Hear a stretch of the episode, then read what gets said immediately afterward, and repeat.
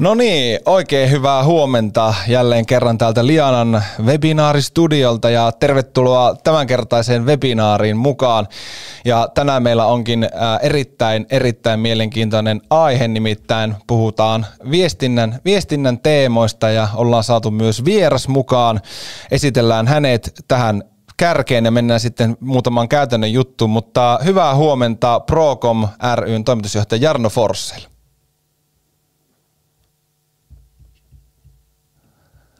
Ja tervetuloa lämpimästi mukaan. Varmistetaan vielä, että kuulethan myös minun ääneni tällä hetkellä.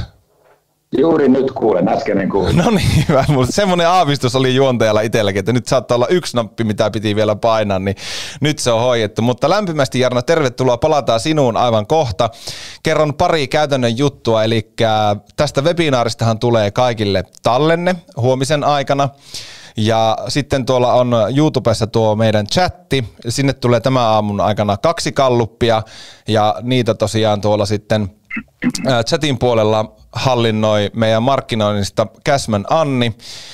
Ja, ja tota, äm, sitten semmoinen asia, että tästä webinaarista tulee myös sitten tuohon loppupuolelle tuonne chattiin palautekysely ja toivotaan, että siihen tietysti käytte vastaamassa ja siinä on semmoinen pieni porkkana piilotettu siihen ja ja tota, istutettuna, että kaikille, jotka tammikuun viiva kesäkuun 2023 aikana sitä palautetta antaa, niin osallistuu sitten 100 euron lahjakortin arvontaan tuonne verkkokauppa.comiin, joten ei muuta kuin sinne vaan sitten niin sanotusti kuponkia sisään. Mutta äh, minä olen tosiaan Niskala Harri, niin kuin nimikin ruudussa kertoo. Täällä Lianalla toimin webinaarien parissa.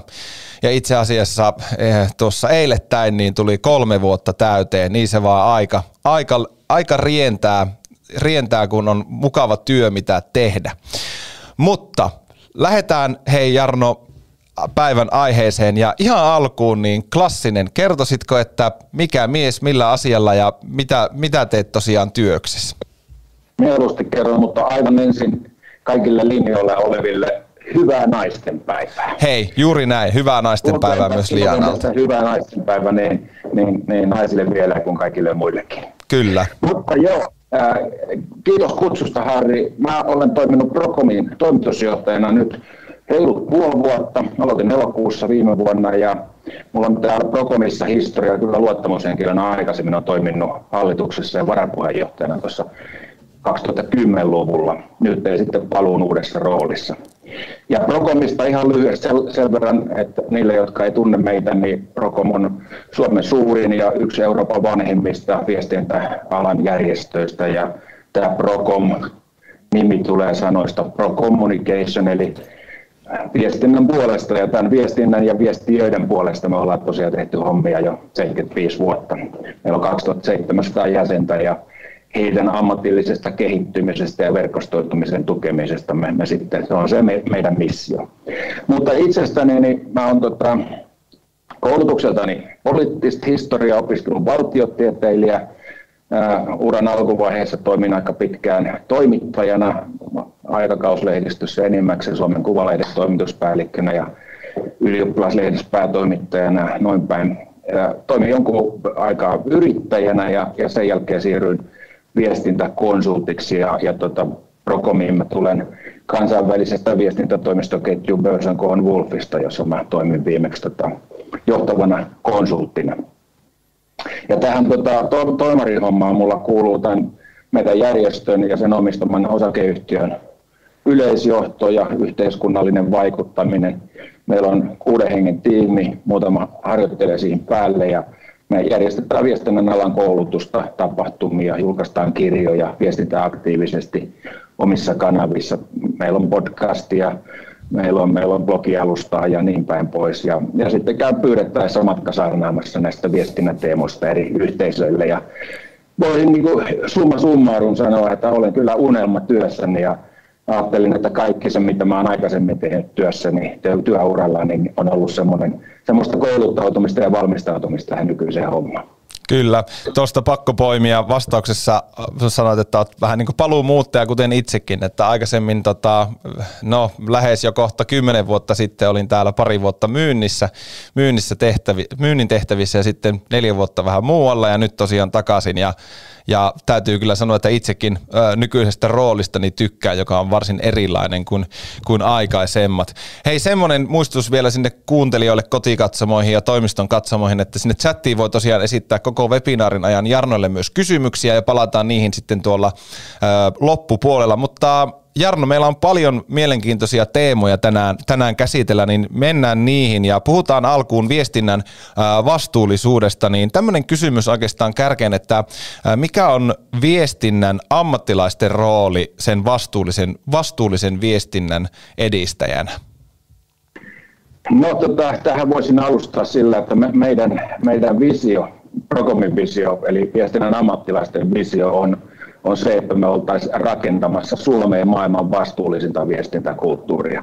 Eli se jo antaa vähän osviittaa siitä, että viestinnän ammattilaisilla on aika iso rooli tämän vastuullisen viestinnän edistäjänä. Ja, ja tota, me mietitään sitä niin, että vastuullisuuteen kuuluu paitsi ammattimaisuus, se, että viestinnän ammattilaisilla on tarvittava ammattitaito, mutta myös se, että viestintä on avointa, totuudenmukaista, ymmärretään erilaisia sidosryhmiä, on ne sitten etnisiä tai sukupuolivähemmistöjä, ihan mitä vaan, ja otetaan ne sitten huomioon myös tässä meidän, meidän viestinnässä. Ja, ja tota, sellaiset viestinnän ammattilaiset, jotka kuuluu johonkin näistä viestinnän järjestöistä, joita me, me Suomessa on. Meillä on ammattiliitto Viesti ryltä julkisen alan tiedottajia ja sitten Marketing Finland, joka edustaa viestintätoimistoja niiden jäseniä. Niin kaikki tällaiset ammattilaiset on sitoutunut viestinnän eettisen neuvottelukunnan eettisiin ohjeisiin. Ja, ja ne on hyvinkin niin kuin vastuullista viestintää korostavia. Ja, ja tota, vielä, vielä nyt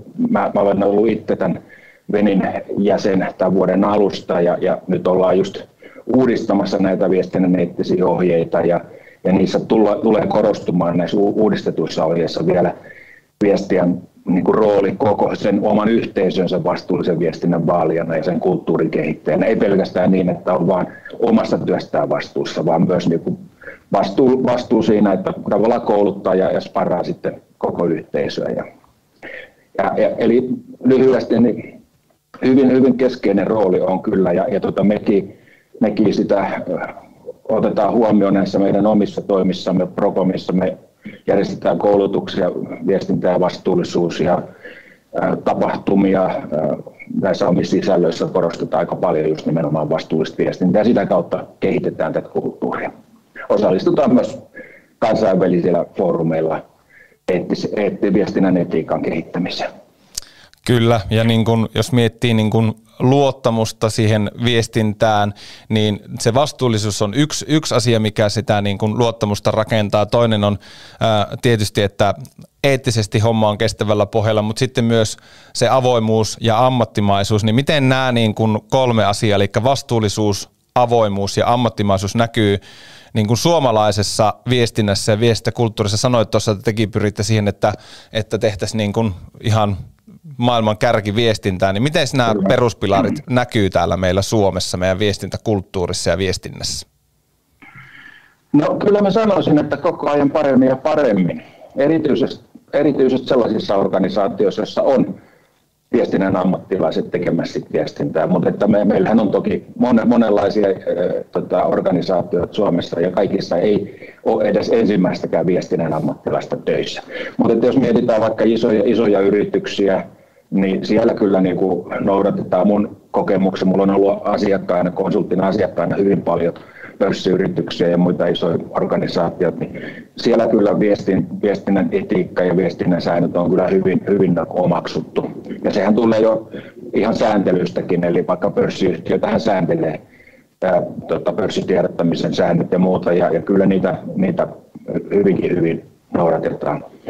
Et ei esimerkiksi jätetä kertomatta jotain oleellisia asioita. Et ei riitä se, että kerrot, se mitä kerrotaan on totta, mutta että kerrotaan myös niin kuin kaikki asiaan liittyvät oleelliset jutut. Mutta tosiaan mä sanoisin, että just sellaisissa organisaatioissa, joissa viestinnän rooli on, on, on pienemmässä osassa, on vaikka yksi, yksi viestiä yksinään siellä organisaatiossa, niin, niin kyllä, kyllä se, ne paikat voi olla aika haasteellisia, jos sulla on vaikka joku vahvatahtoinen toimitusjohtaja, jolla on näkemys siitä, miten viestintää pitää hoitaa, ja se on jostain 80-luvulta.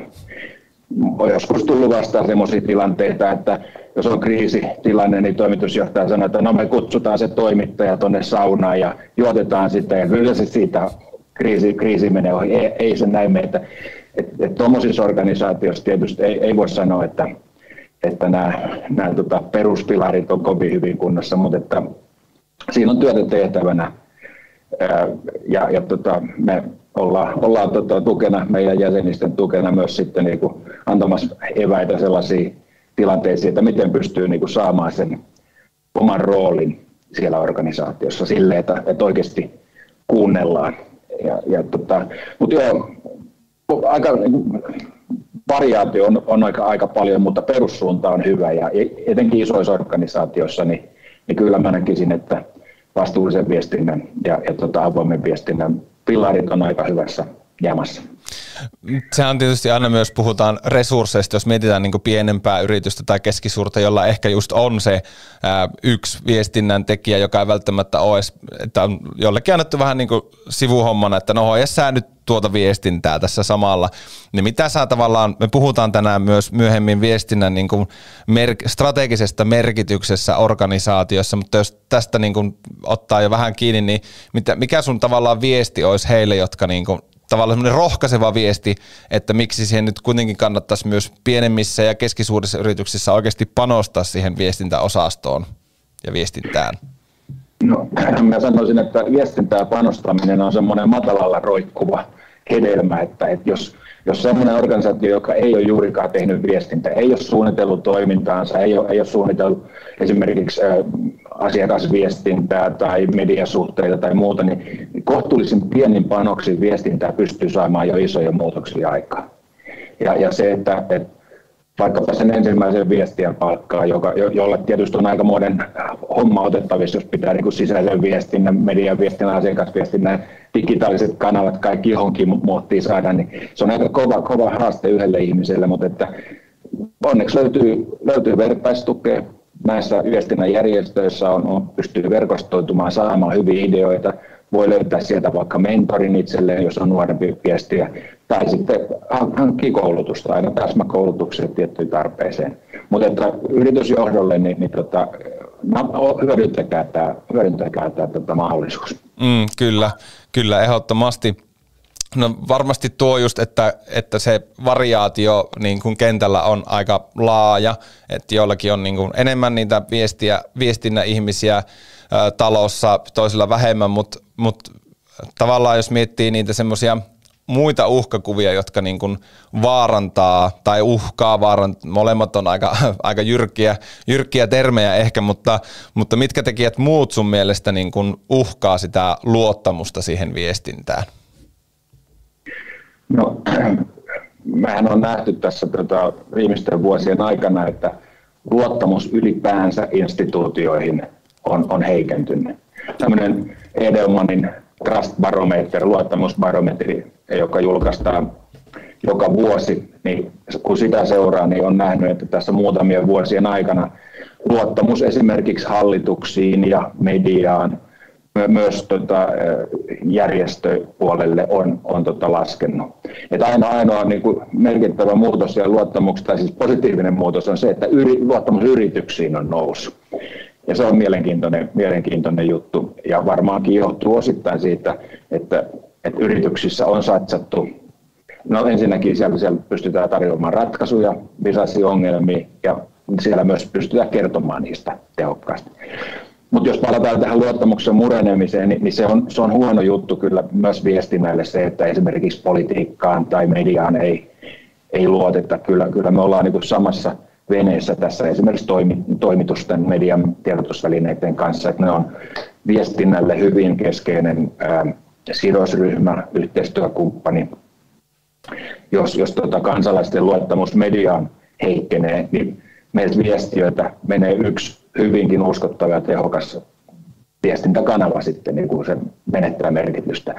Mutta onneksi Suomessa tämä kehitys ei ole ollut samanlaista kuin maailmalla yli, yleensä. Että Suomessahan uutismediaan esimerkiksi luotetaan enemmän kuin missään muussa maassa. Reuters-instituutti, joka, joka on tuolla Oxfordin yliopiston kyljessä, niin se tutkii muutaman vuoden välein luottamusta uutismediaan ja Suomi on siinä numero ykkönen luottamuksessa. Ja uskalla itse väittää, että kyse ei ole siitä, että suomalaisilla on niin huono medialukutaito, että me, me niin kuin uskotaan mitä vaan. Kyse on kyse siitä, että kyllä suomalainen media on laadukasta ja, ja hyvä, hyvä niin.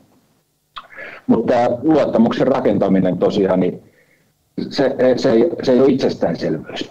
Et, että, luottamus, että luottamus ansaitaan, se ei ole itsestäänselvyys. Ja viestiöiden keskeisiä tehtäviä on nimenomaan luottamuksen rakentaminen siihen omaan organisaatioon. Tästä, mm. tällä, tällainen tulos tuli viime syksynä, kun tota, julkaistiin tämmöinen pohjoismainen viestintätutkimus. Siinä haastateltiin viestinnän johtavissa asemissa olevia henkilöitä eri Pohjoismaista ja, ja se oli, niin kuin, tulos oli aika selkeä. Strateginen tehtävä on luottamuksen rakentaminen. Kyllä. Pakko tuosta ottaa, ottaa silleen kiinni, että onko sun kokemuksen mukaan, niin miten hyvin tämä on niin kuin, vaikka just su- tai niin kuin suomalaisissa organisaatioissa ymmärretty, että se luottamus pitää nimenomaan rakentaa, että se ei tule niin kuin Manulle illallinen, että, että no, meillä on hyvä juttu tässä ja me kerrotaan tämmöistä viestiä, että miksi te ette luota meihin, niin onko tämä miten hyvin sun ää, pitkän, pitkän kokemuksen mukaan niin ymmärretty tuolla viestinnän kentällä? No, su- su- suomalaiset organisaatiot lähtökohtaisesti ajattelee, että se riittää, että me tehdään hyvää työtä. Et, tota, et kyllä se, kyllä se hy- hyvä, hyvä kello kauas kuuluu sitten, vaikka siitä ei niinku hirveän paljon itse pidettäisi meteliä. Tämä on semmoinen vähän perisynti edelleenkin, että ei nähdä sitä omaa, omaa tota, työn arvoa ja kiinnostavuutta. Et mullakin konsulttina on tullut paljon semmoisia tilanteet vastaan, jossa, jossa on mietitty tällaisia media-aiheita, mitkä aiheet voisi kiinnostaa tässä yrityksessä. Niin, niin sitten kun sieltä on löytynyt joku mielenkiintoinen, niin, niin no, sit, että eihän tämä nyt ole mikään uutinen. Mehän ollaan tehty tätä jo kaksi vuotta ja, ja tämä, ei ole mitään uutta. Sitten kysyy, että olet tästä kertonut tästä ulospäin, niin, niin no ei me nyt olla taidettu kertoa siitä, että, että se luottamus, luottamuksen rakentaminen tarkoittaa myös sitä, että niistä hyvistä teoista ja, ja toiminnasta kerrotaan ulospäin. Se rakentaa sitä luottamusta ja, ja mainetta. Kyllä. Suomalaiset tykkää pitää myös kynttilää vakaan alla edelleen, vaikka tota, toki ollaan jo siinäkin, ainakin oman, oman niin kuin, ää, kokemuksen ja mitä seuraa vaikka mediaa tai mitä yritykset ja organisaatiot viestii, niin ollaan me ehkä pikkuhiljaa pääsemässä kuitenkin pois siitä, että on ihan ok myös vähän niin, kuin, niin sanotusti niin kuin omaa häntää nostaa välillä. No kyllä se on ihan, ihan syytä tehdä, että, että mä kun olen tosi paljon tehnyt niin kuin mediaviestinnän kanssa myös töitä, eli, eli auttanut asiakkaita niin saamaan niitä omia hyviä juttuja toimittajien tietoisuuteen, niin, niin kyllähän se olisi melkein se ainoa keino, että et sä voi jäädä istumaan aloille se toimisto ja odottaa, että toimittajat löytää nämä hyvät jutut. Niinkin joskus voi tapahtua, mutta tota, hyvin harvoin, että kyllä siinä tarvitsee sitä omaa aktiivisuutta että sen, sen viestin sai sitten niin kuin Framille. Kyllä. Me ollaan Liana webinaarissa aikaisemminkin puhuttu tästä teemasta ja nyt se kietoutuu myös jälleen tällä kertaa luonnollisestikin, kun viestinnästä puhutaan, mutta mikä on Jarno Forssell Procom ryn toimitusjohtaja sun niin kuin näkemystä, mikä on niin kuin influ- influenssereiden ja näiden somevaikuttajien rooli siinä luottamuksen rakentamisessa? No mä uskon, että yhä, yhä suurempi ja suurempi. Että kyllä tota, organisaatiossa on huomattu, että, että tarvitaan ja on hyvä ottaa käyttöön semmoisia viestinnän kanavia, jotka nyt ei ole ihan näitä perinteisiä oma, oma media tai ansaittu mediatyyli, niin kuin että uutismedian kautta saadaan niitä tietoja, vaan että tämmöinen vuokrattu tai lainattu näkyvyys on myös, myös tota, syytä ottaa. Ja erityisesti sitten kun mietitään tarkempia kohderyhmiä, me, meillä on vaikkapa vähän nuoremmat, nuoremmat ihmiset, jotka paljon seuraa influenssereita, niin, niin tota, nehän on aika hyvä kanava tässä suhteessa. Ja mä näkisin, että somevaikuttajat on, on tota, niillä on myös yhteiskunnallisesti tärkeä merkitys. Ne on osallistunut esimerkiksi tuossa koronaviestinnässä oikean tiedon välittämiseen just sellaisille kohderyhmille, jotka ei välttämättä sitä virallista THL tai STM tiedotetta lue, vaan, vaan tota, ne hakee sen oman tietonsa muualta. oli semmoinen faktaa koronasta hanke, johon osallistui useita influenssereita ja, ja tota, muutenkin tuossa lueskelin jokunen aika sitten tämmöistä kirjaa kuin Muuta maailmaa somessa, sen on Inna Pirjetta Lahti ja Tuomo Meretniemi kirjoittanut. Siellä löytyy myös tosi paljon hyviä esimerkkejä siitä, miten somevaikuttajat on, on niin kuin tehnyt hyvää.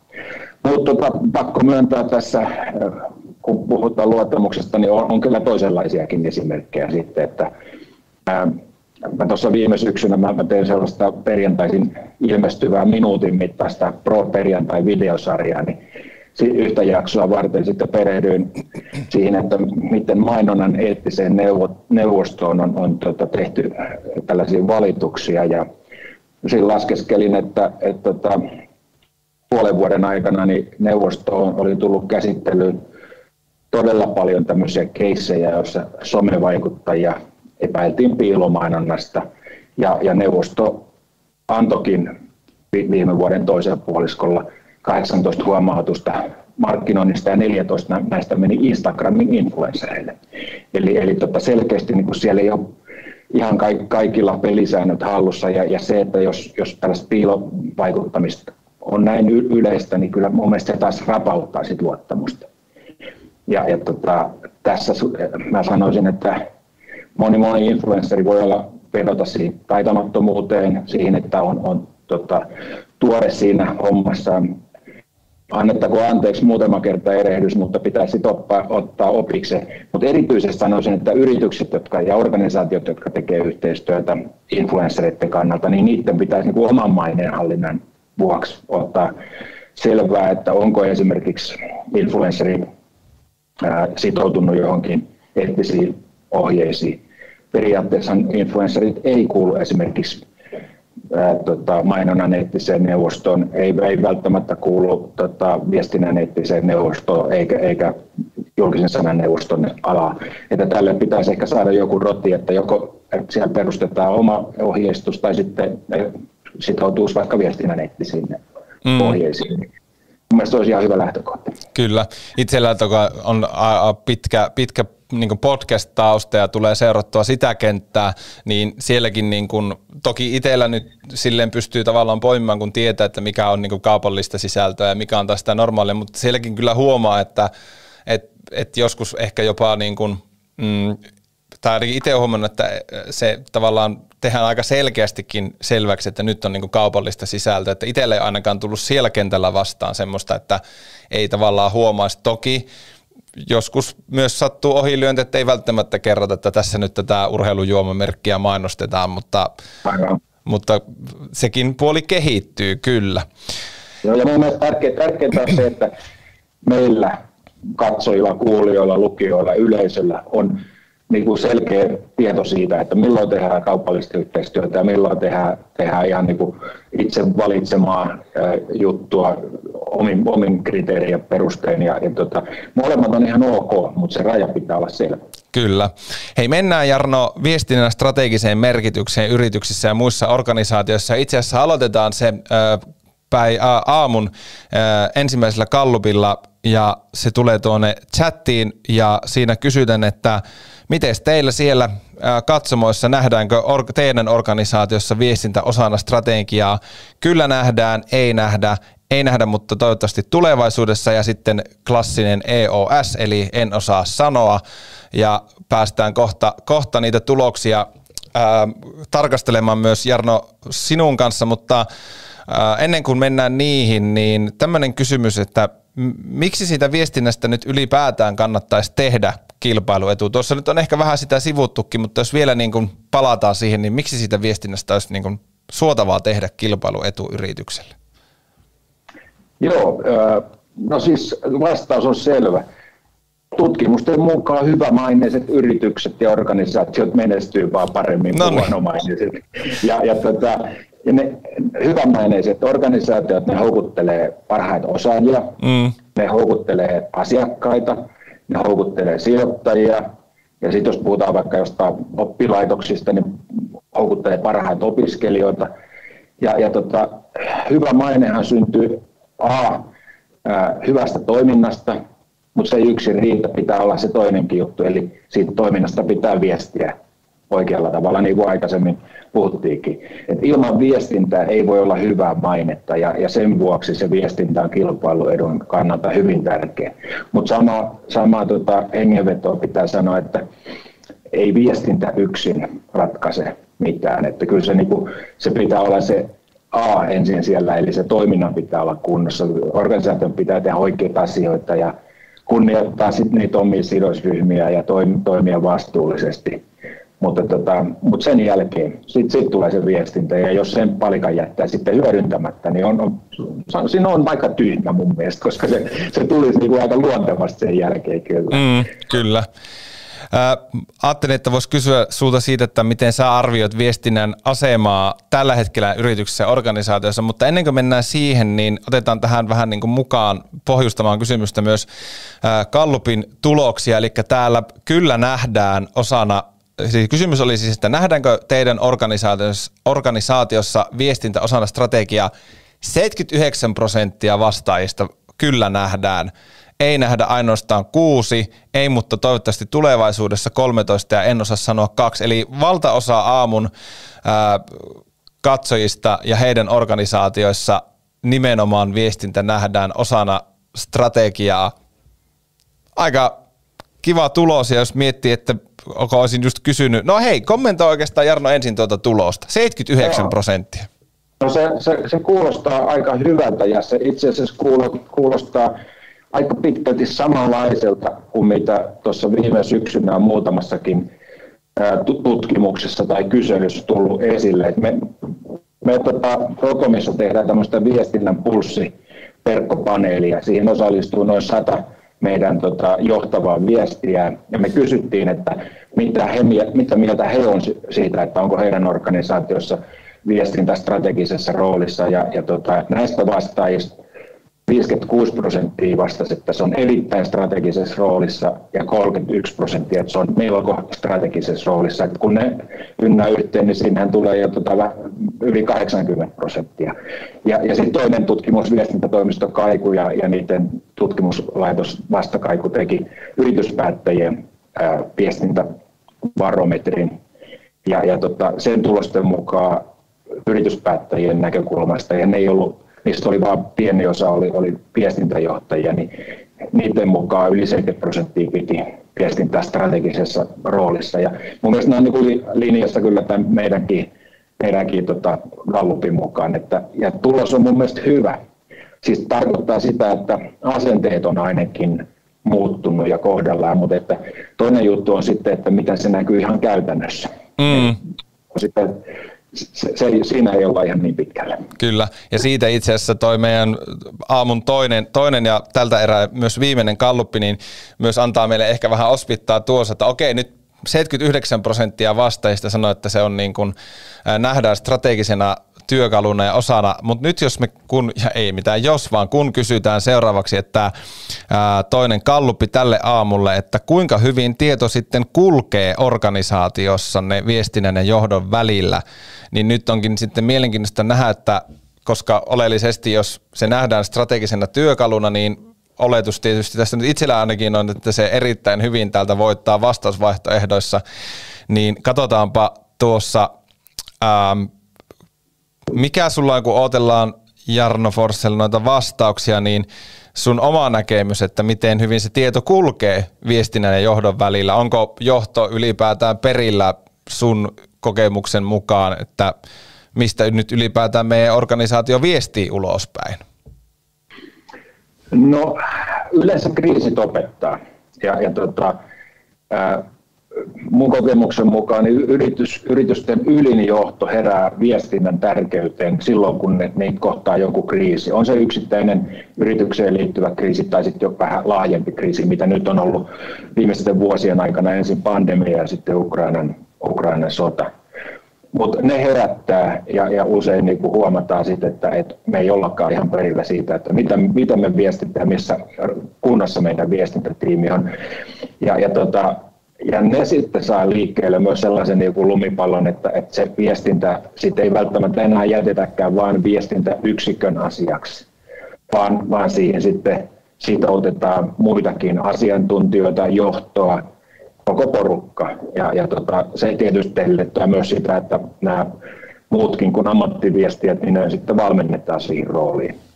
Mutta tota, niin kuin sanottu, niin kriisit opettaa ja, ja tota, meidänkin tutkimusten mukaan niin pandemia on lisännyt viestinnän merkitystä organisaatioissa. Ja, ja tota, tämä strateginen rooli ymmärretään, mutta että on mielenkiintoista kuulla, että mitä, mitä mieltä nämä, nämä tätä meidän vastaajat on siitä, että miten, miten se tieto kulkee, mutta että johdon pitäisi kyllä olla perillä asioista ja, ja, ja tota, viestinnän pitäisi olla johtoryhmässä edustettuna. Niin ei aina ole, ää, mutta että jos ei olekaan vakiojäsen johtoryhmässä, niin kyllä viestintäjohtaja pitäisi ainakin olla hyvin oleellinen osa sen ylimmän johdon esikuntaa ja olla yhdessä miettimässä, että minkälaisia vaikutuksia esimerkiksi liiketoimintapäätöksillä on maineeseen ja millaisia vaikutuksia, niin kuin riskikartoituksia tehdään aina, että miten, miltä tämä näyttää ulkopuolelta, mitä, millaisia rekyyliä tästä voisi tulla ja miten niihin pitäisi valmistautua. Mm, kyllä. Täällä tota, 12 prosenttia erittäin hyvin kulkee toi tieto, kulkee, mutta ei riittävän tehokkaasti 70 prosenttia, kulkee hieman 16 ja ei kulje lainkaan niin 0 prosenttia. No niin, sentään se oli positiivinen uutinen. Kyllä, mitä Joo. muuta ajatuksia herättää Gallup-tulos sinussa? No joo, vähän semmoinen, ei se nyt ihan ehkä kausin käyrää, mutta et kuitenkin kohtuullinen, kohtuullinen, tota, kohtuullinen tulos kyllä. Ja, ja tota, et se, se, se, on niinku hyvin keskeinen osa viestinnän onnistumista, että se ylimmän johdon ja viestinnän välinen tota, ja, ja liiketoimi, muiden liiketoimintojen ää, ja viestinnän välinen yhteistyö ja viesti kulkee. Kyllä, kyllä. Hei, tuossa puhutkin, puhuitkin just hetki sitten, kun tuota Kalluppiakin tuossa odoteltiin tuloksia siitä, että se johto herää niin kuin kriisissä siihen viestintään, että hetkinen nyt, mitäs nyt viestitään, niin mikä siinä onkin, että, että just silloin kriisiaikana näin tapahtuu, mutta myös, että miksi se viestinnän rooli kasvaa silloin kriisin hetkellä? Onko se viestinnän tehtävä sammuttaa se joku tulipalo tai, tai ottaa, niin kuin miettiä, että miten nyt reagoidaan vaikka, miten viestitään pandemian aikana tai näin? No, no tota, tämmöisten kriisien aikana, niin silloinhan niin kuin tiedon tarve kasvaa. Mm. Et on, on epävarmuus lisääntyy, niin sitten tarvitaan sen epävarmuuden poistamiseen niin kuin uskottavaa, relevanttia, ajantasaista tietoa. Ja, ja sitä tietoa tyypillisesti niin kuin kanavoituu sitten viestinnän kautta. Ja viestintä taas sitten sekä, sekä yritykseen päin, että viestintähän yleensä vastaa esimerkiksi someseurannasta ja mediaseurannasta ja näin, eli viestinnän kautta ne signaalit sieltä toimintaympäristöstä tulee organisaatio sisään ja toisaalta taas viestintä, viestinnän kautta kulkee ne yrityksen ja organisaation viestit sitten omille sidosryhmille. Et kun, kun tiedon tarve kasvaa, niin se tiedon määrä volyymi lisääntyy ja viestintä on siinä niin kuin semmoisena vähän niin kuin roolissa. Ja, ja tota, no koronahan oli, oli tota hyvä, hyvä esimerkki tästä, että miten, miten vaikkapa työpaikoilla, miten, miten tota, se etätyö, miten se vaikuttaa meidän, meidän arkeen. Ja, ja tästä kaivattiin ohjeita, ja, ja kukas muu niitä ohjeita. No HR tietenkin osittain henkilöstöhallinto, mutta viestintä siinä kumppanina myös sitten sitä tietoa välittämässä, että miten me jatkossa toimitaan. Kyllä. Ja sama, jos miettii Ukrainan sotaa, niin kyllä silloinkin epävarmuus lisääntyy aika paljon yritysten tota, toimintamahdollisuudet, etenkin ne, jotka oli ollut tuolla itänaapurin puolella, niin ne muuttuu aivan radikaalisti. Mm, kyllä. No itse asiassa vähän noihin molempiin kriiseihin viitaten, Kiinnostaisi kuulla, Jarno, että mitä esimerkkejä sulla nousee mieleen niin kuin onnistuneista viestintätoimista tai teoista tuon koronapandemian aikana? No kyllä, jos koronasta, koronapandemiasta ja sen, sen viestintäkuviosta puhuu, niin ei, ei voi ohittaa tota, näitä asiantuntijoita, jotka, jotka tota, televisio jo ilta illan jälkeen marssitettiin kertomaan siitä, että, että missä pandemian kanssa mennään, mitä vaikutuksia rajoituksilla on ja niin päin pois. Siellä nousi semmoiset nimet kuin Mika Salminen ja Hanna Nohinek. Hanna Nohinek oli muuten meidän podcastin vieraana tuossa viime syksynä. Kannattaa käydä kuuntelemassa. Puhuttiin asiantuntijaviestinnästä hänen kanssaan. Niin oikein, oikein valaisevia juttuja. Mika Salminen palkittiinkin itse asiassa toissa vuonna Procomin tota, vuoden johtajapalkinnolla. Me ja tota, huomattiin, huomattiin hänen niin merkittävä rooli silloin jo. Sen lisäksi sairaaloiden lääkärit, epidemiologit, kaikki muut, niin ne teki kyllä aivan loistavaa työtä. Ja mun mielestä media teki myös loistavaa työtä. Tästä on, tästä on nyt jo akateemisia tutkimuksiakin tehty siitä, että miten koronaviestintä onnistui tai epäonnistui. Niin kyllä mun, mä näkisin, että media teki tässä hyvää työtä. Mä niin kuin ihailin sivusta entisten mun tuolla Helsingin Sanomien tiedetoimituksessa ja tiedelehdessä on entisiä kollegoita ja opiskelukavereita, jotka niin kuin teki siellä niin kuin pitkää päivää ja niin vuorotta melkein työtä kertoakseen meille, että mikä tämä variantti nyt on ja kuinka nopeasti se leviää ja, ja onko, onko tota maskeista hyötyä ja muuta. Että kyllä niin kuin hattu, hattu päästä kyllä näiden suoritusten edessä. Ja niin kuin aikaisemmin mainitsinkin, että myös sosiaalisen median influencerit mm. osallistuivat tähän hommaan niin kuin erittäin, erittäin, erittäin kunnioitettavasti. Kyllä. No hei, tämä maailmanmeno on tällä hetkellä tämmöistä kriisistä toiseen kuljeskelua valitettavasti, niin pakko kysyä myös toi sama kysymys, mutta nyt Ukrainan sodan aikana, niin mitä viestintätoimia tai tekoja sieltä nousee mieleen sulla Jarno, jotka on niin kuin, josta olet ollut vaikuttunut tai vakuuttunut tai pitänyt onnistuneena?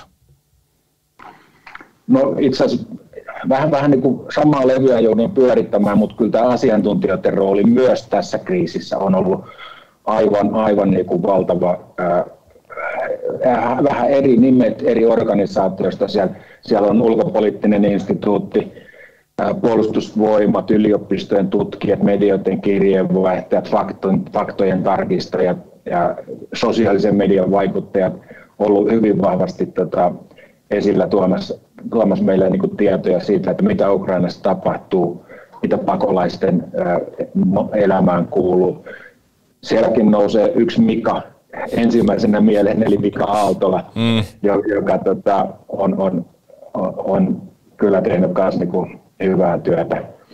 Mutta myös sitten viime kevään erityisesti, silloin kun tämä kriisi lähti päälle, niin kyllä mä niin kunnioitan suomalaisten firmojen ja organisaatioiden viestintätoimia heidän kertoessaan siitä, että mitä, tämä, mitä pakotteet tarkoittaa, minkälaisia vaikutuksia sillä on, että me, me tota, lähdetään nyt sitten pois Venäjän ja valko markkinoilta ja näin, minkälaisia tota, haasteita siihen sisältyy. Ei, ne ei ollut aina kauhean kivoja juttuja, etenkään semmoiset firmat, joiden vetäytyminen sieltä, sieltä tota, Venäjältä oli ha- hankala ja haasteellista. Kaikkihan sieltä ei onnistunut vielä, vieläkään käsittääkseni lähtemään, mutta että muistuu mieleen esimerkiksi Fatserin toimitusjohtaja haastattelu Helsingin Sanomissa, jossa niin kuin, hän hyvin avoimesti kertoi siitä, että, että minkälaisia vaikutuksia ja vaikeuksia siitä, siinä lähdössä sieltä on, mit, mitä asioita pitää ottaa huomioon, esimerkiksi oman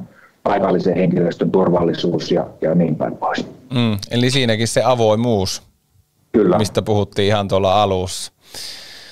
Joo, kyllähän näistä aiheista pitää varmaan Jarno kutsua sut uudemmankin kerran ja, ja ottaa joku aihe vielä niin kuin tarkasteluun. Tässä oli aika minusta tämmöinen erittäin hyvä niin kuin katsaus vähän monipuolisesti ja, ja katsotaanpa tuota, ää, edelleen voi, voi tuonne chattiin esittää Jarnolle kysymyksiä, ää, mutta oikeastaan tämä nyt ehkä tulee Jarno vähän niin sanotusti käsikirjoituksen ulkopuolelta, mutta mitkä niin tämän, tämän aamun jutu, jutustelusta ja keskustelusta sun kanssa, niin mitkä sulla on niin semmoista kolme juttua, mitkä sä haluaisit, että kuuntelija ja katsija nyt ottaisi tästä niin, niin sanotusti take home notesina mukaan, niin jos kolme asiaa.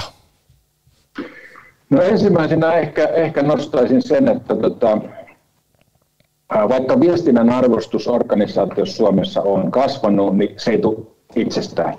Että kyllä se edellyttää sen, että viestiöiden pitää ottaa se rooli. Ei, niin kuin aina puhutaan vallasta, että valtaa ei, ei kukaan tule tarjoamaan, se pitää itse ottaa. Ja kyllä tämä vaikutusvalta myös organisaatioissa pitää, pitää myös viestiöillä olla, olla renttiä sitten sanoa, mikä on vastuullista, mitä tässä asiassa nyt pitäisi tehdä. Eli, eli tota se oma, oma vastuun ottaminen myös siitä, siitä roolista ja myös sen katsominen, että nyt mennään, tehdään eettistä viestintää ja vastuullista viestintää.